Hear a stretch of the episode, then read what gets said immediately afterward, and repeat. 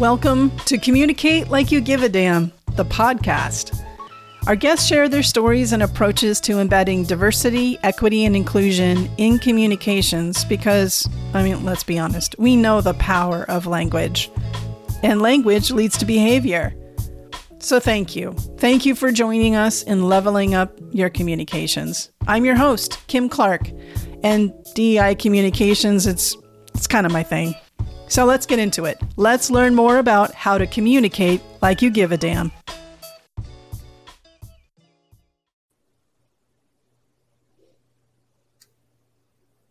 Welcome back. Thank you, everybody. Thank you so much for being here. This is going to be a really interesting con- well, I have to say that all of the podcasts are interesting conversations.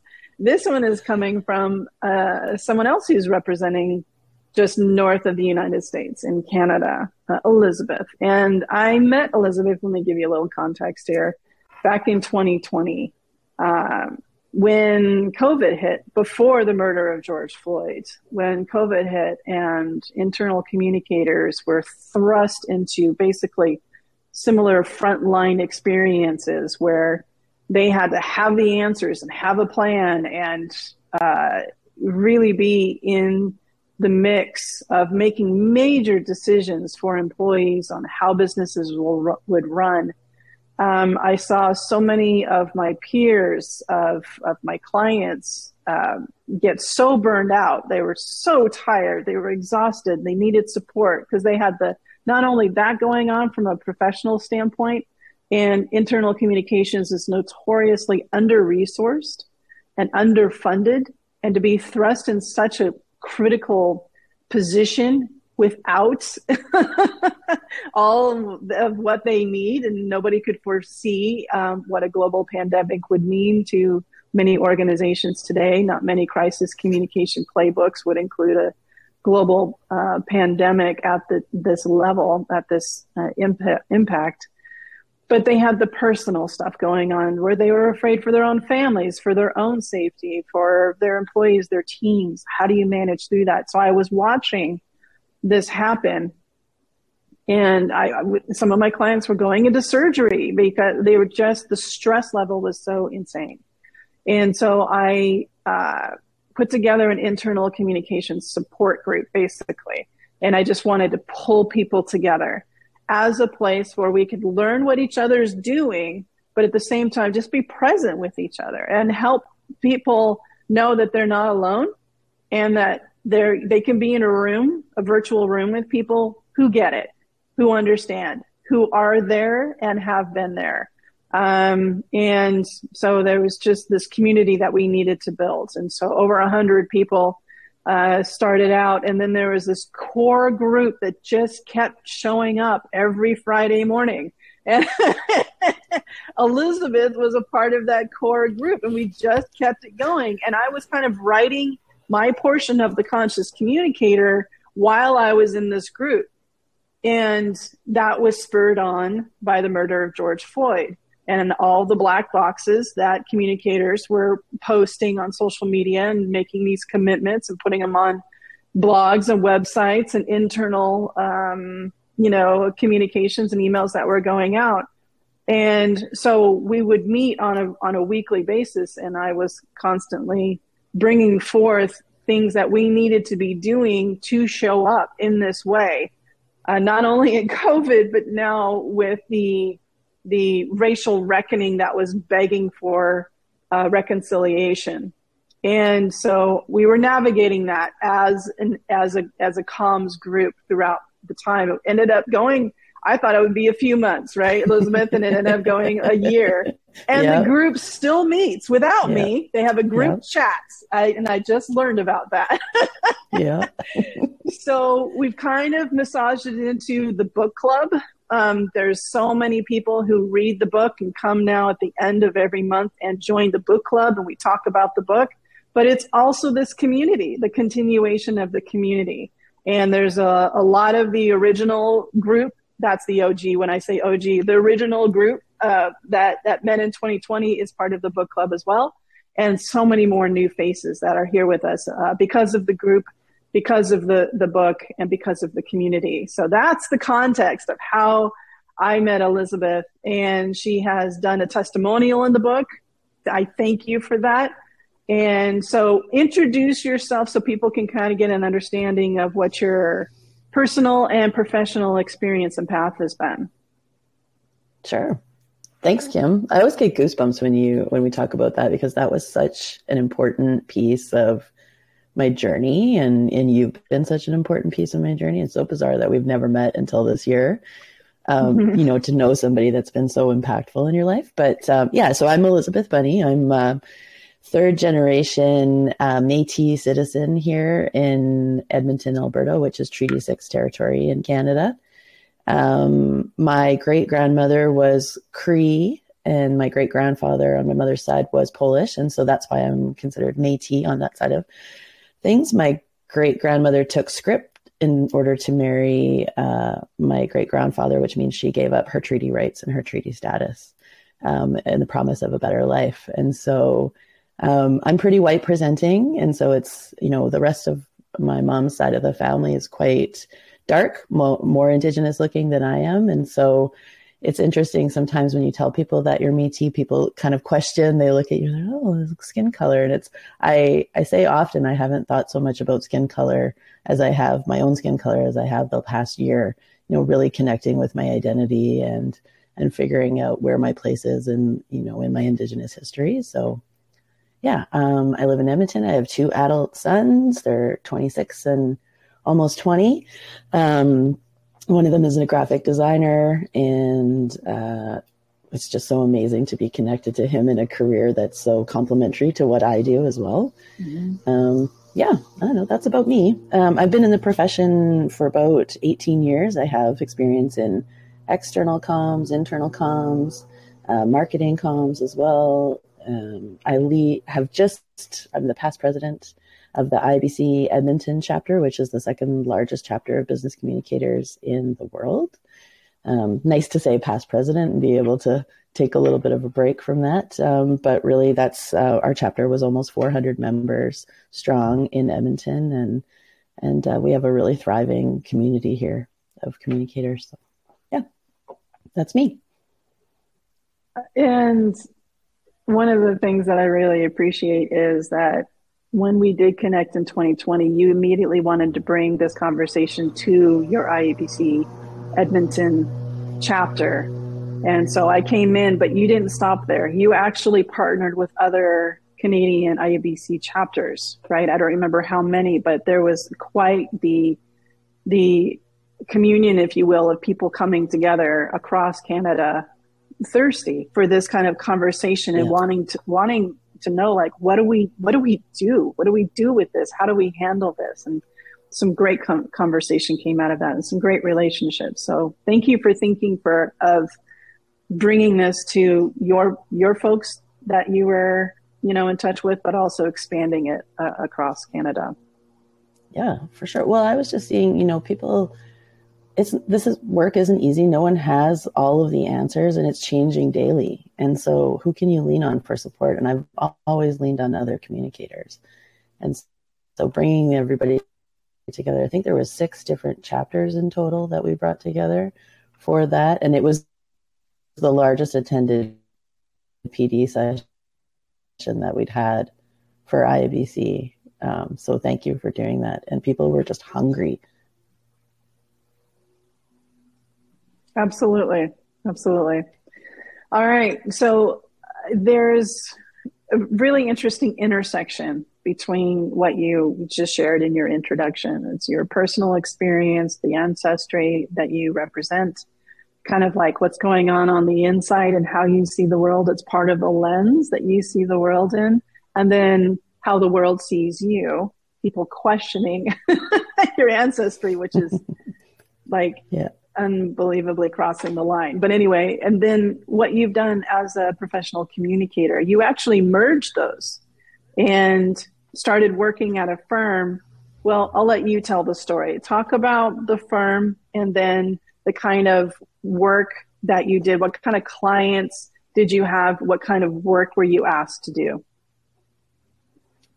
Yeah, sure. So um, I left the corporate Canada world um, with the intent of freelancing uh, last year and uh, started working with an Indigenous PR firm based out of Edmonton here. And I mean, the um, the kind of work that they were doing was just really speaking to my connection to my roots, um, the combination of what I was doing as a communicator, and just really you know, wanting to do, uh, wanting to do more, knowing that I had a skill set that could really help, uh, you know, a section of, of the population that could really use an amplification of their voice. And so started working at the, at the PR firm and, um, one of the biggest clients, you know, well, I'll just, I'll start with one of the first clients actually that we worked with. Um, it was a, uh, an organization here in Canada that um, has had success overseas with water. Um, they train water operators.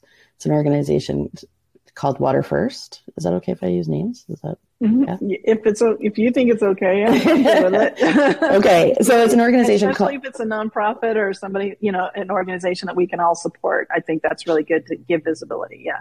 Okay, absolutely. So it was a wonderful organization called Water First, and what they do is they train um, uh, water operators from Indigenous communicator or communities, sorry, um, to operate water treatment facilities within their communities. So they train them, they have um, an internship program, and then they, you know, send them back to their communities with these skill sets. And they, during the, you know, you may have heard some of the Freedom Convoy stuff that happened last year in Canada. We don't need to rehash that, but they were uh, recipients of a um, Freedom Convoy GoFundMe um, fund that, you know, somebody, what was happening was the Freedom Convoy was trying to attach themselves to a lot of Indigenous issues um, to get exposure and empathy um, for some of those things. So they had a GoFundMe campaign and they received, I think, something like $700,000, a beautiful contribution. But then they started to see that they were being attacked by other organizations and indigenous communities about the fact that they were collecting all this money, but they were not doing anything to um, further water infrastructure issues. That they were actually just, you know, training water operators and doing water education. And so, you know, that's literally not what they do, but they were struggling as a nonprofit in a small little, you know, I think they had maybe two or three people on their communications team, um, struggling, you know, to try and defend themselves and, you know, being attacked. And they weren't, they didn't have the experience with that. So they, a couple months later, so they were still, you know, kind of dealing with the aftermath of that. A couple months later, they were the um, recipient of a major personal donation from Ryan Reynolds and Blake Lively from their personal fund, and they were scared um, to do this announcement because of the the kind of backlash that they'd received during the Freedom Convoy. And so they came to us and just were, you know, a couple weeks before the announcement, and they said, "Hey, we're scared. We're worried that this kind of exposure. I mean, this is on a very different level. That this kind of exposure um, is going to open us up to even more um, attacks on what we do." Could you just have a quick look at our press release? Could you give us some advice? Could you, you know, just look at our plan of what we're doing and just, you know, maybe give us a couple of suggestions of what we could do differently? And one of the first things that I picked up on as soon as I was starting to look through their materials is that their name is actually Water First Education and Training. And I was like, you con- you very um, seldomly use your first full name or that company full name. You use water first regularly because that's who you talk about yourself. And I said, use that. Use that in everything. Use your full company name and everything that you're talking about because people can't, you have less of a chance of people attacking you when they see that you're literally just water first education and training. You don't do infrastructure. So that was the first point. Um, we provided some suggestions to them in terms of um, how they could, you know, structure their press release. And then we also had some input into Ryan Reynolds' quote, actually. And he really wanted to push the infrastructure issue a little bit. He was really interested in pushing the water infrastructure piece, but uh, Water First, such a tiny little nonprofit organization, they weren't, you know, how could they take that on? So what we suggested is um, his quote was actually, um, clean drinking water is a basic human right. And that's what we used as the headline. That was the headline that was used when the press release was out. That was the headline that was that was grabbed by most of the media outlets. And we had all kinds of different media outlets looking at that, like e news or, you know, some of those entertainment news, things that I've never had exposure to in, in my career. And so, um, because of that, they had super positive. I'll just say because of the advice that we gave them and those few couple of things that we gave them, they had they had zero issues. They had zero backlash. They had nothing but positive feedback. And whether or not what we did really contribute, like if it would, it might have been okay without us. But as communicators, we know those subtle changes make a huge difference and and can really steer people in the right direction. Clarity. Yeah, clarity. Clarity can really breed confidence. Without clarity, you may have seen this in, in a newsletter that I put out, you know, breeds chaos. And sometimes that's intentional, but you were working on that clarity to breed that confidence and, and uh, you know and that that really you know that clarity really helps the narrative of just getting people all on the same page yeah. Um, and it sounds like ryan reynolds also needed to you know get a little bit more clarity about what yeah, what yeah. the work was as well yeah that's a really strong quote and it's timely that you tell this story because uh, the U.S. Supreme Court recently uh, made a decision against Navajo, the Navajo Nation um, in the United States region, uh, that's uh, restricting water rights and, and not not being able to make that accessible to the Navajo Nation. And here they are, already having to deal with um, walking. You know, we hear these stories of Africa walking miles to go get fresh water. Um, and that's happening actually here as well. And so the Navajo Nation is now in, in a in a very difficult uh, place once again, where water is delivered in barrels, etc. So there's there's more to it than that. Um, we can put that in the show notes for people mm-hmm. to learn more about what the, what's going on there. But water rights and indigenous rights and human rights, uh, tying that all together. Yeah. So you were at this firm when the Pope visited Canada. And so I would love, you've got to have some stories. Like, you know, there's got to be some stories out there. So, yes. like, how were you brought in with what kind of remit? Um, and what were some of the challenges uh, that your clients, who were your clients? Like, you know, what were your objectives in representing uh, your clients and how are you involved with the Pope's visit? And yeah, you got to tell us, you know, a story or two. Sure. Yeah, so um, the firm that I worked with actually was um, the Confederacy of Treaty Six was their client, and uh, Treaty Six um, encompasses about 17 nations across Alberta and Saskatchewan here in Canada. And so up until that point, you know, early, like I want to say May, June of last year, before the Pope's visit, it was kind of like, you know, we had one or two people kind of on the calls, you know, just making sure that we were there to represent um, Treaty 6, but we were also um, just kind of trying to get the lay of the land. What does this visit actually look like? There was very little information uh, coming out of the church, coming out of the federal government. Um, about what actually this visit was about. You know, it was pretty muddied. And so trying to get clarity on what that looked like. And so the team was working on that. I was not on the project at the time, um, just because we weren't sure what the resources were going to be. And then it became very, very clear that this was, um, we refer to this all the time as what they were trying to do is take the Pope in a box, travel that they normally do for their trips and bring it to you know, to Maskwacis and to Lac St. Anne in Alberta here for um, for the apology that we were expecting um, in the same way that they've done every single other trip.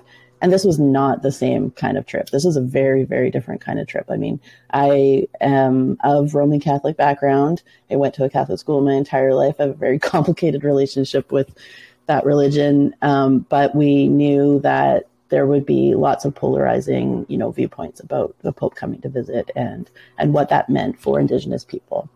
So it became pretty evident that our team was going to have to play a bigger role in pushing for Indigenous people and making sure that our voices were heard and that the you know that the Confederacy had um, opportunities to speak to the media about what this trip meant, that it wasn't just, you know, dictated by the church and told to them what they were going to say and where they were going to be. So we organized a press conference at the an international press conference at the beginning of the visit, just so that the chiefs had the opportunity to speak about what this visit meant to them. Um, that was uh, that was wild, actually. I mean, we did uh, our our team put out a, a trauma informed journalism guide um, when it became clear that you know we were going to be speaking to media and working with media from all over the world, and these were people that really didn't understand the plight of Indigenous peoples and the histories of what had happened here in Canada and the genocide, residential schools history, and so you know putting that for at the forefront, you know, for Indigenous people of this visit, and then having media come here and wanting to talk to them and pull those stories out, like we wanted to be able to give the media a little bit of background and context about who they were interviewing and what that looked like when, um, you know, trauma informed journalism. Um, and so we shared that with the church. And from what I understand, that the church shared that with all of their media representation. It went far and wide.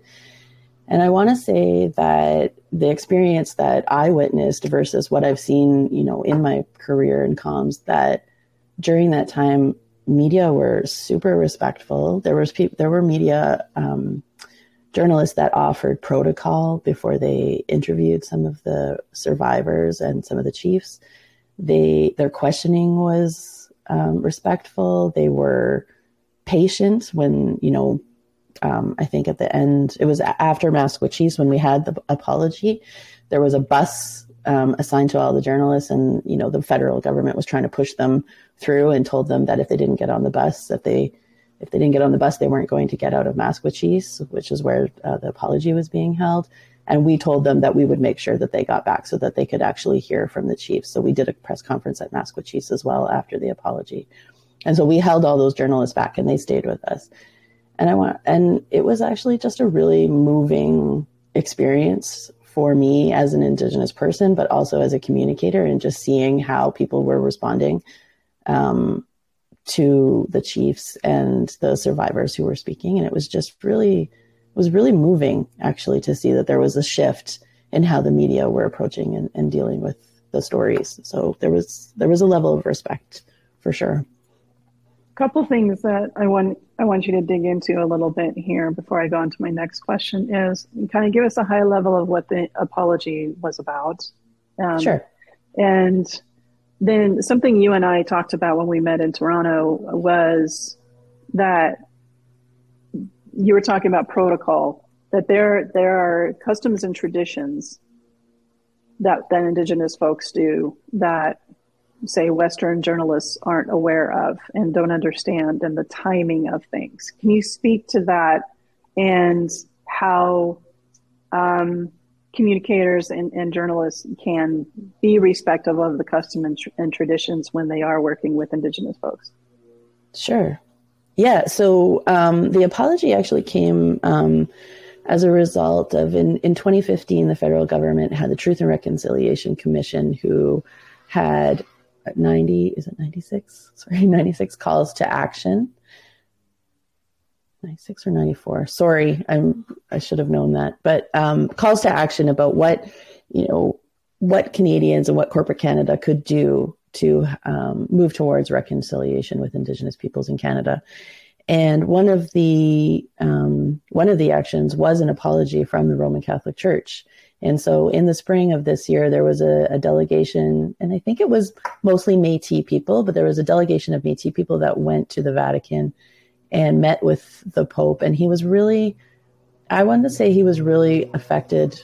It's from what we what we could see that he was really affected by some of the survivors that he talked to. And they asked him, they've and I guess he's been asked numerous times to come to Canada for the apology, but this time for some reason something was different. And he agreed to come and and I think that was in I want to say that was in March of 2020 2022 and he was here in July. So that was a pretty quick turnaround for a trip. So there was a lot of, you know, I think they usually plan for those kinds of trips years in advance. Like this was put together in a couple of months. Um, so it was really, it was a really important healing piece of the Truth and Reconciliation Commission's uh, recommendations. And um, in terms of, sorry, the second part that you asked me about was just the protocol piece, right? Mm-hmm. Okay. so in exchange for knowledge from a knowledge keeper and or an elder or survivor um, it's customary to exchange tobacco and to express gratitude um, for the knowledge that they're sharing with you and so that's what we saw we saw there was you know some journalists were bringing tobacco and exchanging tobacco um, ahead of time with the person that they were interviewing or to say thank you and and in gratitude for the knowledge that was being exchanged and shared Big news, friends! We have found a way to duplicate the content we share so it can be everywhere all at once. Announcing the DEI Communications Blueprint. it is a three level on demand video course. It's 21 of the most popular topics I talk about in workshops and training sessions with clients. So, by taking the video course, you will be able to apply a DEI lens to your communications, develop DEI communication strategies, gain more confidence in DEI communications, and shift DEI messaging and narratives to center outcomes, not activities and outputs. Plus, we're throwing in bonuses, webinar replays, so you get fresh, ongoing content. Go to DEICommunicationsBlueprint.com. That is DEICommunicationsBlueprint.com to get started. And there's also a timing issue, uh, not not issue, but there's there's a timing to the customs of, of there's a saging, there's there's a process in order to clear the space and when when the elders, the survivors, the the tribal leaders are ready, that's when you start. It's not on we're starting at 10 and everyone's going to start at 10. It's like that's something that is part of that respect as far as the exchange and in inter, inter, interacting and interfacing with indigenous folks. Yeah, that's right. And I, you know, that's one of the things that you and I have talked about is since then I've participated in a couple of press conferences um, since then and see can see that local journalists for sure. I mean, if the schedule says if the media advisory says that the pipe ceremony is at nine o'clock and they don't get finished on time or they don't get finished on the exact schedule, the journalists know that they're waiting. They're they're there for the duration. They block their calendars. They don't rush it. They don't try to push it. They know that out of respect for um, you know the subjects that they're interviewing or that the the for the chiefs and council or the survivors that they wait and they they show that respect. Um, I would say that that's very different from in the past. Uh, they're pushing for the story and telling you, "I've got a deadline at this time, and we got to go, and if we miss it." So um, that's definite. That's a definite shift. That's progress. That's progress. yeah. Showing that kind of, you know, and people will talk to me of like, okay, we really, we work on inclusion and belonging. And I'm like, okay, well, let's, let's kind of pause on this belonging thing. Um, because usually belonging is like, I feel like I belong. So you should feel like you belong. And in this example you just shared, that's the, what belonging, you know, has to involve is, is a co-creation of a space. And mm-hmm. so you're seeing that in that example there. So yeah. that's a good thing. And I know that part of the, the Pope visits, uh, there was a lot of protest by uh, indigenous folks talking about rescinding the doctrine of discovery. We don't have to get into that, but there's been updates uh, since then where I believe he has rescinded the doctrine of discovery. And if you don't know about it, you need to know about it. yeah. it's basically why things happen. It was written what, in the 1500s or something. Um, it was just like, yeah, we basically have we have the right to take everything, and we have the right to do all of these things, and you know, take your land, colonize, and, and all the things. Um, and so, to rescind the, the, doctrine of discovery is like I cried, you know. Um, so yeah, because that's something Elizabeth and I have in common is that I have Muskogee Nation ancestry. And that's you know part of the lens. And i too was not raised in the customs and traditions and the language because my grandmother was um, also in a residential school survivor and that was literally beaten out of her.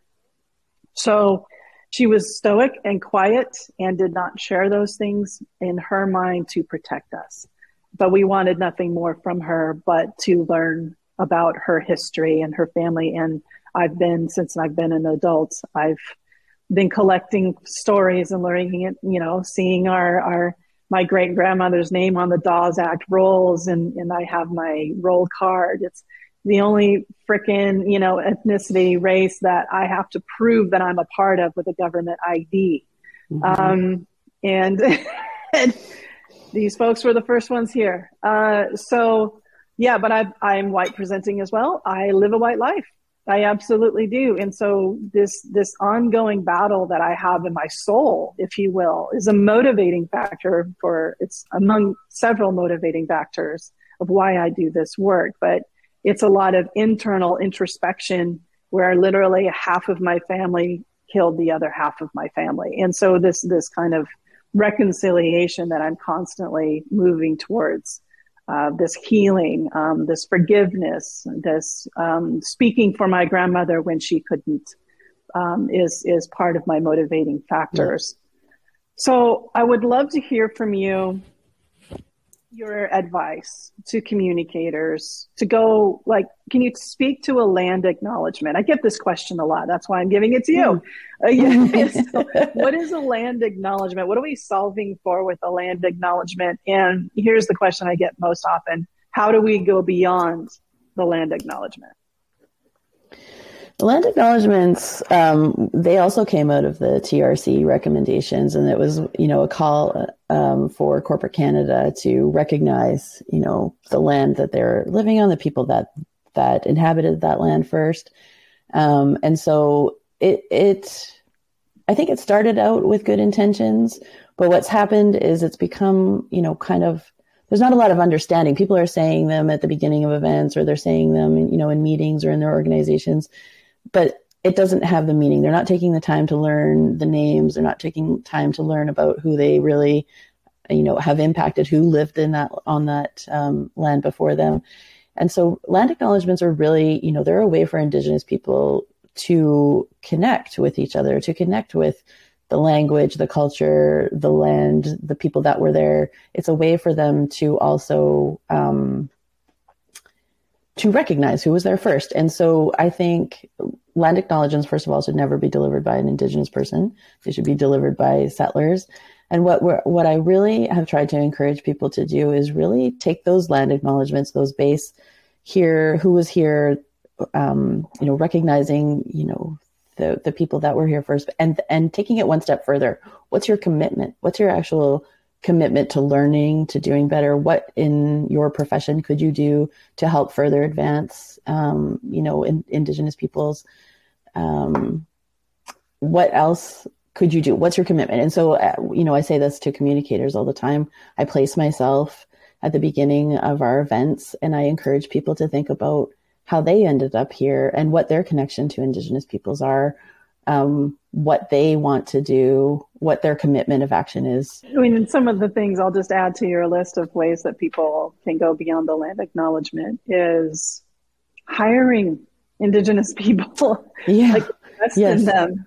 And, yes. you know, I have yet to really see a successful employee resource group for uh, Indigenous people. And that is because there we haven't hired them. There's not enough of them. There's less than 1% in most organizations.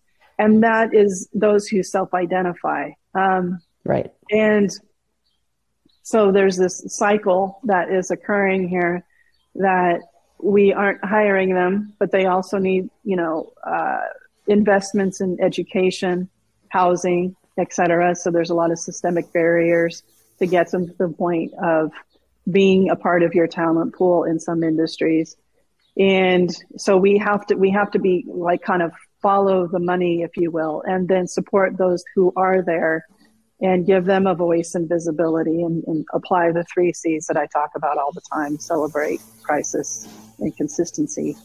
Mm-hmm. Have employee resource groups, have visibility. There is an, an entire month in the United yep. States. I, does Canada celebrate Native American Heritage Month in um, November? It's in the month of June, actually. Indigenous. Um, it's National Indigenous Peoples Month. Um, okay. Month. And yeah. National and we have Indigenous, Indigenous Peoples Day that's replacing Columbus Day in October. So that's right. kind of the warm up. But again, consistency. This is something that needs to be talked about at all times. Uh, so there's employing uh, Indigenous people, um, resourcing them, working with grassroots organizations. There's land back, the land back movement, um, where uh, corporations own land. Can they, you know, where can they give land back to the proper original owners? There's the land back movement.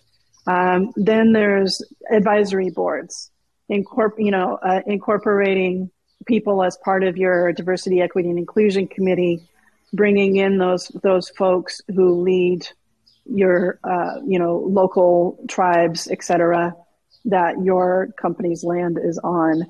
Uh, and you know the customers that you serve and the people that you employ and the land that you're on bringing in um, indigenous folks as part of your advisory board as part of your DEI commitments and your strategies. That's absolutely doable for everybody.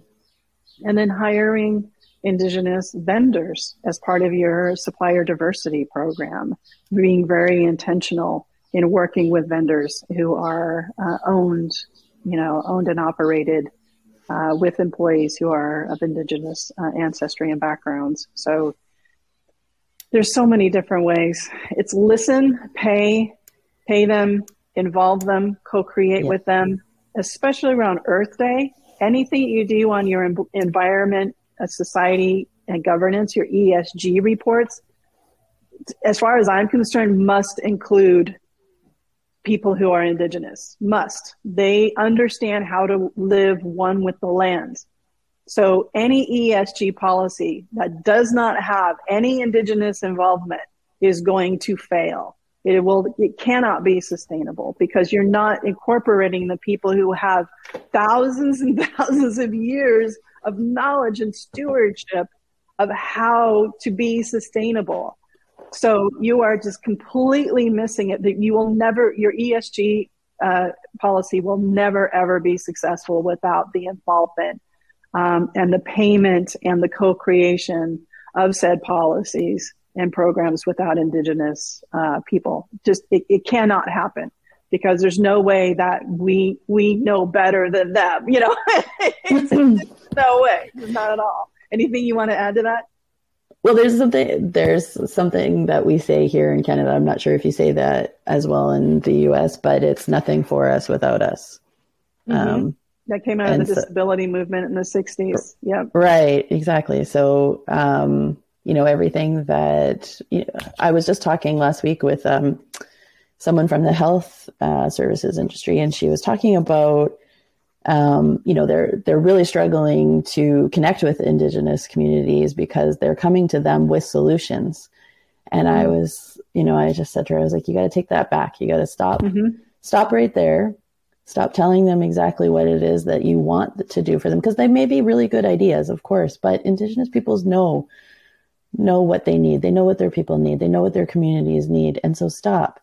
Listen, build relationships, take time. You got to build trust. You got to build that trust back and just take time to listen and get to know who they are and what matters to them before you start forcing um, you know policies or things that you want to do to help them because they they know better than anyone oh, a thousand percent i just like the point of just like stop just yeah. stop yeah you know it's it's it's there's so much i can comment on on what you just said stop yes um, yeah so uh, i have two more questions for you Sure. One is what are some ways that we, as internal, external communicators, marketing communications, I'm going to tap into all of your professional experience.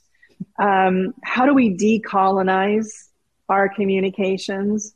What do we need to be mindful of around our strategies, our language, our visual representation, uh, etc.? So, what are some ways that we can literally decolonize our communications?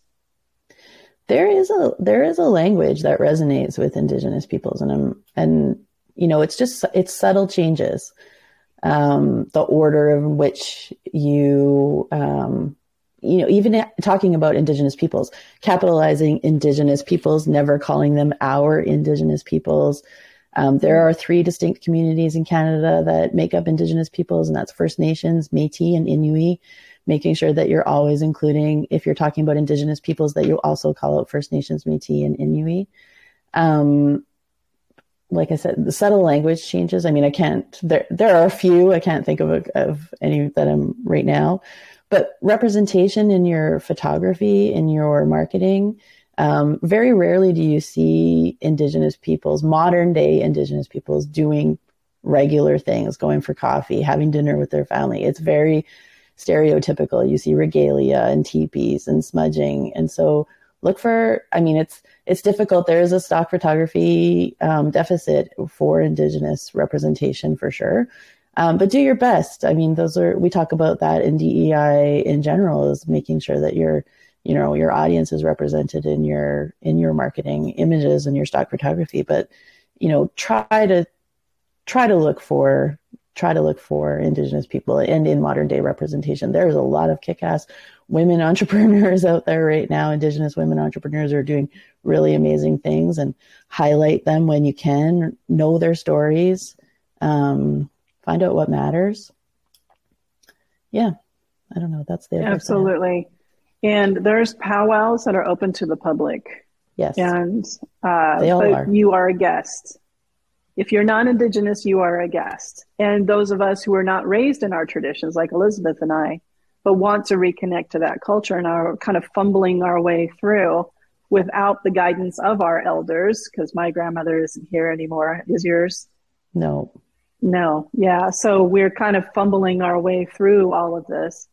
And, uh, but there's certain protocols and behavior that we need to respect when we are a guest at powwows. Sometimes it's okay to take pictures and videos, and sometimes it's not. It's a sacred you know, experience that they're doing in a drumming circle, for example. So running around, you know, doing a live Instagram thing is not welcome. So, you know, understanding and kind of following their lead and you are on that you are a guest, but they open up powwows specifically for the public for these reasons to be invitational, to learn their customs and traditions and to celebrate them and so, and I recently did an Instagram uh, and, and a LinkedIn post specifically talking about that, where I was a guest at Juneteenth when I was visiting Nashville. I went right. to a Juneteenth festival and, you know, white women showing up to a Juneteenth festival. I am a guest, you know, yeah. and everyone should have that experience. Everyone should do this constantly. When we're allowed, when we are invited, um, and you know we don't go crash when we're not invited but you know we we, we do not have the entitlement to go wherever we want in whatever group we want. We do not have that right. That is crossing the line. But when there is an open invitation to be a part of cultural traditions and celebrations that and ceremonies that we are not culturally tied to, we need to go and learn how to be a guest and um, get to know their their experiences and their lives and their traditions, their language through their eyes. Learn and listen to the stories. And that's one of the, the sweatshirts that I wear um, when I visited the tribal headquarters of the Muscogee Nation in Okmulgee, uh, Oklahoma. I got myself a, a sweatshirt that on the back of it says, um, "We're still still here. We're still here." So yeah. you know, talking about your visual representation, the whole idea of just like you know things from the 1600s, 1700s, 1800s. Um, yes, that's all true, but not as a replacement of we are still freaking here. You know, we we look yeah. different. Many yeah. of us. There was interracial marriages, you know, throughout generations. Whether and not even interracial. There was obviously a lot of victimization of sexual abuse that that occurred as well. Um, but there is we we look different, and many of us are trying to reclaim and get back in touch with something that was taken away from our our elders, from our ancestors, um, and but know that we're here. We're still here, and there's a lot that we have to offer. And so the equity work for communicators is to break down that access, to, to create more access, break down those barriers, bring in the, indigenous voice to our communications. Um, and so I can't stress that enough. So my last question for you, Elizabeth, um, after uh, then we'll, we'll, we'll wrap up is what is communicating like you give a damn sound like, look like, feel like when it comes to being representative and respectful of Indigenous people? Hmm. I mean, I think we've talked about this, and just to build on what you're talking about in terms of you know our skin color. I mean, we look very uh, white presenting, and so when I speak about Indigenous peoples and the plight of my family, and you know when I'm amplifying, helping to amplify Indigenous voices, that matters. Um, we have we have the channels, we have people that'll listen to us. We've been afforded a certain amount of privilege in our life um, because of the way that we look, and so it's really important to give um, space and and time and help amplify those voices of people who don't look like us, who didn't have the opportunity to speak, and to help um, you know further things like this, like representation, being able to talk to other communicators and say, you know, there are subtle things that you could do in your communications um, to make sure that those people feel included, that they, that they feel seen. Um, it's subtle, but it matters. And so, yeah, I don't know. I feel like that's that's my jam. Mm-hmm. hmm And I think part of our our personal journey has re- really been recognizing that our grandmothers, our great grandmothers, who did have darker skin tones, had a very different life than what we've been afforded here. Yeah. And so recognizing that privilege and trying to utilize it to give voice to the stories and to create more visibility for those who do have darker skin tones um, and give them power and you know and, and visibility and voice because they are our partners right now moving forward if we let them and we have to let them we have to but to me it's not an option we have to fold in indigenous folks to lead us in a lot of the work that our companies are doing, especially around Earth Day, like I was talking about earlier. So, mm-hmm. how can people follow you, get in touch with you, learn more from you? I, so, you can find me on LinkedIn. Um, I am, uh, sorry, Kim, I don't actually have all my stuff set up yet, really. So, um, just LinkedIn, I guess. Do you want me to just say that? yeah, sure. Just find me on LinkedIn and spell your last name just because, you know, some people may miss the E. Okay, sure. Yeah, so you can follow me on LinkedIn. Uh, my last name is Bunney, B U N N E Y with the E Y. Lots of people want to say that it's Bunny, but it's actually just Bunny. That's um, kind of cool, though. You got like yeah. you know the French pronunciation. That's yeah, yeah totally. But okay. yeah, so you can just find me on LinkedIn. Um, I'm pretty active on there, along with my IABC folks and the IABC chapters. Uh, so that yeah, that's where you can find me. All right. Well, thank you for being here. Thank you for sharing your personal and your professional experience. The Pope stories were were were great. So, thank you for the work that you do. Thank you for the voice and visibility that you provide. And I wish us both luck as we continue on our own personal journeys. Thanks for being here, Elizabeth. Thank you for having me, Kim. Okay, so what popped out to you from this conversation? And I mean, it may take a minute to process, but be sure not to brush off what you just heard. Look, you just need a partner to be with you through this experience and understand what to do next. So I'm inviting you to set up a one on one strategy session. All you need to do is go to communicate like you give a damn the podcast.com and you'll see the button there. The more conscious communicators in the world, the better the world. So thank you for listening, and until next time, let's communicate like we give a damn.